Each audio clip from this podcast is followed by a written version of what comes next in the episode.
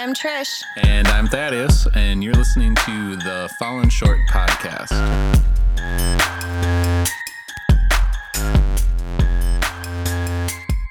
Don't be fooled by those who try to excuse these sins, for the anger of God will fall on all who disobey him. Don't participate in the things these people do, for once you were full of darkness, but now you have light from the Lord. So live as people of light, for this light within you produces only what is good and right and true. Carefully determine what pleases the Lord. Take no part in the worthless deeds of evil and darkness, instead, expose them. It is shameful even to talk about the things that ungodly people do in secret. But their evil intentions will be exposed when the light shines on them, for the light makes everything visible. This is why it is said, Awake, O sleeper, rise up from the dead, and Christ will give you light. It said it right there. It says, For you were once full of darkness, but now you have light from the Lord. So live as people of the light. For the light within you produces only what is good, right, and true. When we say yes to Jesus, when we ask Jesus to come into our heart and into our lives to be our Savior, we take on His image. We become His image bearers. We are created in His image. We are His Imago Dei. And we have the breath of God breathed into us, and we live our lives in a way that reflects God. But this book written to the Ephesians, written to the church of Ephesus, was written to a culture that was really in a time where society was really um, like pervasive and it was enclosing in on what God was doing in the church. And there was just sin left and right. And when you read in here in Ephesians 5, it talks about all the, and, and even as early as like Ephesians 4, it talks about how the world is just coming in and it's trying to destroy us and make us so we're no longer children of the light. I mean, if you just go right into Ephesians 4, verse 17, it says, With the Lord's authority, I say this live no longer as Gentiles do, for they are hopelessly confused. Their minds are full of darkness and wander far from the life God gives because they are closed in their minds and hardened in their hearts against Him. They have no sense of shame. They live for lustful pleasures and eagerly practice every kind of impurity. Verse 20 goes on to say, But that isn't what you learned about Christ. Since you have heard about Jesus, you have learned the truth that comes from him. Throw off your old sinful nature and former ways of life, which is corrupted by lust and deception. Instead, let the Spirit renew your thoughts and attitudes. Put on your new nature, created to be like God, truly righteous and holy. And it goes on and on to talk about what it is to have evil deeds and what it is to, you know, like abusive and foul language, um, idolatry, anger, harsh words sexual imma- immorality, impurities, greed, all these different things. It kind of it's kind of cushion between what Thaddeus read and what I read. It has it talks about how we give the devil a, we have the ability as believers to give the devil a foothold when we allow sin to enter our life and when we allow anger and frustration to control us. And basically what you see when you read reading in Ephesians is you're seeing a culture that's very reflective of the culture we live in right now. And as I was praying about and asking the Lord, you know, what what do we talk about? Where do we go from here? And I just felt like the words woke versus awake came to my heart. And what does it mean to be a woke church? And what does it mean to be an awake church? And Thaddeus read in Ephesians where it says, Awake, O sleeper, rise from the dead, and Christ will give you light. And how do we allow God into who we are, into being the church? and allow His light into us Eh, so we can bear His image and we can become a reflection to the world rather than having the world come into the church and invade and per, like just the pervasiveness of the world coming into the church and just enveloping the church versus the church going out into the world. The Bible says we're supposed to be in the world but not be of the world. And the temptation that you see a lot in in Christianity and pr- progressive Christianity and what is happening around us is that we see the church conforming to the world rather than the world conforming to the church. And we're not supposed to become conformed to the things of this world. I was thinking about a song from a, a band that I've really enjoyed over the years called Sleeping Giant. They have a song called Clutches. And I don't know if it 100% relates to, to what Trish is talking about there, but there's just, uh, you know, pieces of the song where it's like, God, don't let people fall into the hands of an angry church, Without love, I never would have made it. Father, don't let your people fall into the clutches of an angry world. Without your love, we're never going to make it. And I think it's a matter of not, you know, don't let us fall into the world, right? And the woke world and being completely enveloped in that and being put down until like we're forced as as a quote unquote church i mean general church right to be come more like the world but rather be able to be a part of the world and show god's love and also at the same time not be an angry church about what is going on in the world because we need to show those people love Right. And when I think about how the saying woke, you know, and how it has to do with well, what it what does it mean even specifically? Basically, it means well informed and that you're aware. And what you see so often in the body of Christ in is uh, we want to either a Well, and I think even like it's used, you know, I think originally the term woke, right? We're not talking the actual definition of woke, but the term woke was, you know, originally intended to be alert about like civil rights issues and things Mhm. like that. Um, and now it's more of like a uh, associated with um, kind of obsessing about certain politics and things and and uh, not and like being really politically correct and being you know more uh, socially aware i guess And I'd say, arguably, the church has gotten it really wrong in a lot of areas of injustice in the past. And so, when you look at kind of the the backlash of what Christianity has had in some of those areas, you can see some of the extremes. You see either like the extremes of, oh, it's a non-issue, and um, you know, you guys are just woke, or you see the other extreme of we're going to go way overboard and go the other extreme. But we're called to be awoken. Christ calls us to awaken, O sleeper. And we should be aware of what is going on around us, not allowing culture to come in and take over the church, but be a, a- like awakened to the world and to to seeing the needs of others. And when you're you know when you think about like the good samaritan and what happened there how it's you know like the the righteous people or the the pharisaical type people who just walk by and and don't help him out but it's the guy the good samaritan who walks by the person who you wouldn't think would help him out and he helps him out.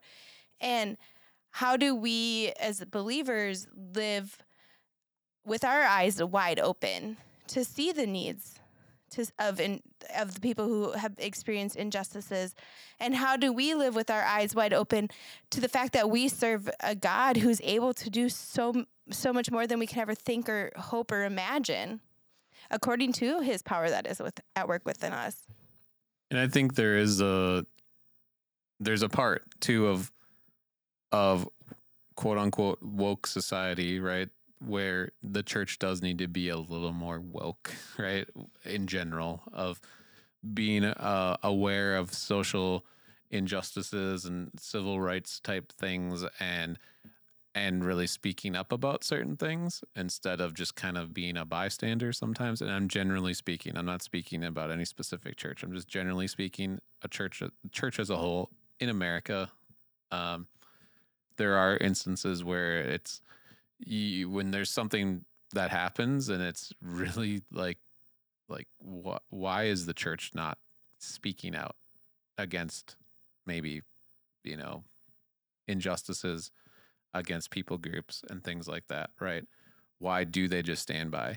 So i think sometimes yes the church could be a little more quote unquote woke in that regard but then yes also like just not being a bystander in getting comfortable in having oh this is our church body and this is what we do and that we do this every sunday we do this during the week and you know but or not being- even during the week just on sundays sure but waking up to be the hands and feet of christ more and not just in a little bubble, but actually reaching out to the community and doing things for the community. Mm-hmm. I just think over the years that I've seen many churches, again, I'm not going to get into specifics, where they get into their own bubble and they don't, um, A, they don't work with other churches necessarily. And it's like a competition of how many people they can get through the door or how how big a building can they have and versus another church or maybe you know instead of coming together for a greater need and being the light of the world and not mm-hmm. just being you know kind of about themselves Right. They lose the mission, the focus to go into all the world and preach the gospel and and win the lost over to Christ.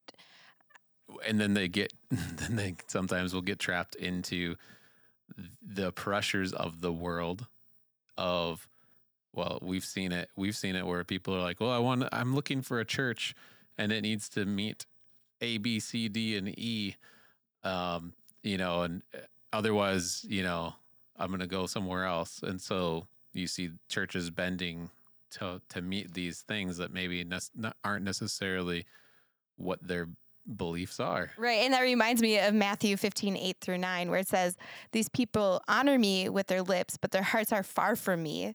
Their worship is farce, and they teach man made ideas as God as commands from God. They're man made ideas and they're teaching them as commands from God. They're not even found in scripture. But their hearts, it's saying that their hearts are far from God.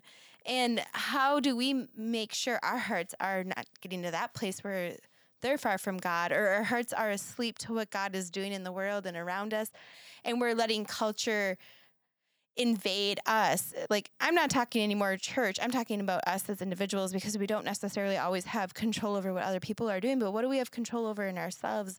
How do we keep our hearts so they're close to the heart of God? And how do we keep our hearts awakened to what God is doing in in the world around us and his through his scripture by the power of his Holy Spirit? How do we stand in reverence before God in awe and honor of God and all that we say and all that we do and, and how we live our lives. Because there's so much pressure on us sometimes to perform a certain way or maybe even pressure to act like we are apathetic to what is happening around us. Like i'm just thinking about in church right? I i work with youth. So i see this sometimes um, where you and okay well more specifically i guess i remember this as a youth. I either remember a the pressure to act like i was worshiping god to appease people or b the pressure to act like i wasn't worshiping god so people wouldn't judge me. How do you get to that place where you are worshiping in spirit and truth? You are standing before god with awe and wonder of, of who he is and complete reverence and adoration to all that god is and just fully awakened to to the creator of the universe, the one who can take the darkness that is in us and give us light and help us to shine as light in darkness. So everywhere we go people can see hope. And I'm, I'm my challenge is if we don't live a life of awe and wonder before god we're never going to be bearers image bearers of god and shine his light in the darkness. And then that comes down to, I mean, it's an individual thing and not necessarily the church, but it's also the church being a steward of this into the not necessarily I don't I don't want to say members of like you know their uh, voting member or whatever, but just members, people that come through the doors, right? To be able to steward that to them of teaching them, you know, well, honestly, right from wrong. This is these are the things and not in a condemning sort of way that scares people off, but being real about it and not shying away from things that people when people say oh they need to be a b c d or e and not shying away and be like well you know what? We maybe are a b and e but c mm-hmm. and d we have an issue with and not shying away from it and explaining it to them in non in a non-condemning way but in a way to show god's love. Right, because here's the thing, just like in the church of Ephesus, the world around the church in Ephesus was preaching really loud and it wasn't godly things that it was preaching. And just like in today's culture, the world is really loud and it's preaching a loud message to us and to our children. And we need to be coming and combating that with the truth of God's word and letting God's light shine into the darkness and bearing his image where we go. And and like Thaddeus said not skipping over things but how do we minister the truth of God's word in love? And how do we make sure we are awakened to all that he is doing? And we are called to love our culture. We're called to live in a, an a woke culture, a culture that's aware of wrong, but we're called to live it awakened. We're called to live it from a place of, of love within us, of love springing forth out of us, and light shining out of us, because the city on a hill cannot be hidden. We're called to be the the light of Jesus and to carry his image to be his imago dei everywhere we go to bear his image and be his representation here on earth we we are called to be the light of Jesus, right? Mm-hmm. And even when you look at, there's obviously there's the, you know, you're the light of the world, the city on a hill, whatever that scripture is, right? But even here in Ephesians five that we read to start off, right? Like evil intentions will be exposed when the light shines on them, right? For the light makes everything visible. So if we are supposed to be the light of the world, we don't necessarily have to call out things of people, but our living for Jesus, being the light, is going to expose the things around us that aren't good. And I think we are to be alert and on guard because um, the devil prowls around like a roaring lion seeking who whom he can devour. And we need to be alert and aware of false beliefs that are and teachings that are coming into the church that are inf- infiltrating the church and be on guard. And when we hear things that are off to call them out because we can protect what God is doing in his church. And we are called to do that. Be aware of wolves in sheep's clothing. Be aware of false doctrine and winds of doctrine that come through the church that preach a false gospel. So i guess what we're saying is everybody needs to wake up. And and that's us too right? It's it's not we're not calling calling everybody listening to this out. Like we need to wake up too. Like what's going on around us? How can we be alert and aware? And how can we be the light of of jesus you know shining? How can we shine that light through love and kindness and not just condemnation? And it's it's a journey and it it's one of those things where you need to you need to ask God to fill you with the Spirit and be able to exude that. And ask God to awaken you. So if you have any questions on this, feel free to shoot us an email. I'm sure we could have expounded so much more. This was just a quick little ditty and hopefully it'll just inspire you to dig into the word and go to the scriptures we referenced out of Ephesians 4 and Ephesians 5 and see how God can minister to you through what the scriptures say. So yeah, go go ahead and reach out to us if you'd like, uh, whether it's about this episode or other episodes, or if you have a prayer request. Uh, you can email us at info at fallenshortpodcast.com or you can ins- uh, send us a DM on Instagram, Facebook, or Twitter. Uh, we'd love to hear from you. And uh, until next time, I'm Thaddeus. And I'm Trish, and we love you guys so much.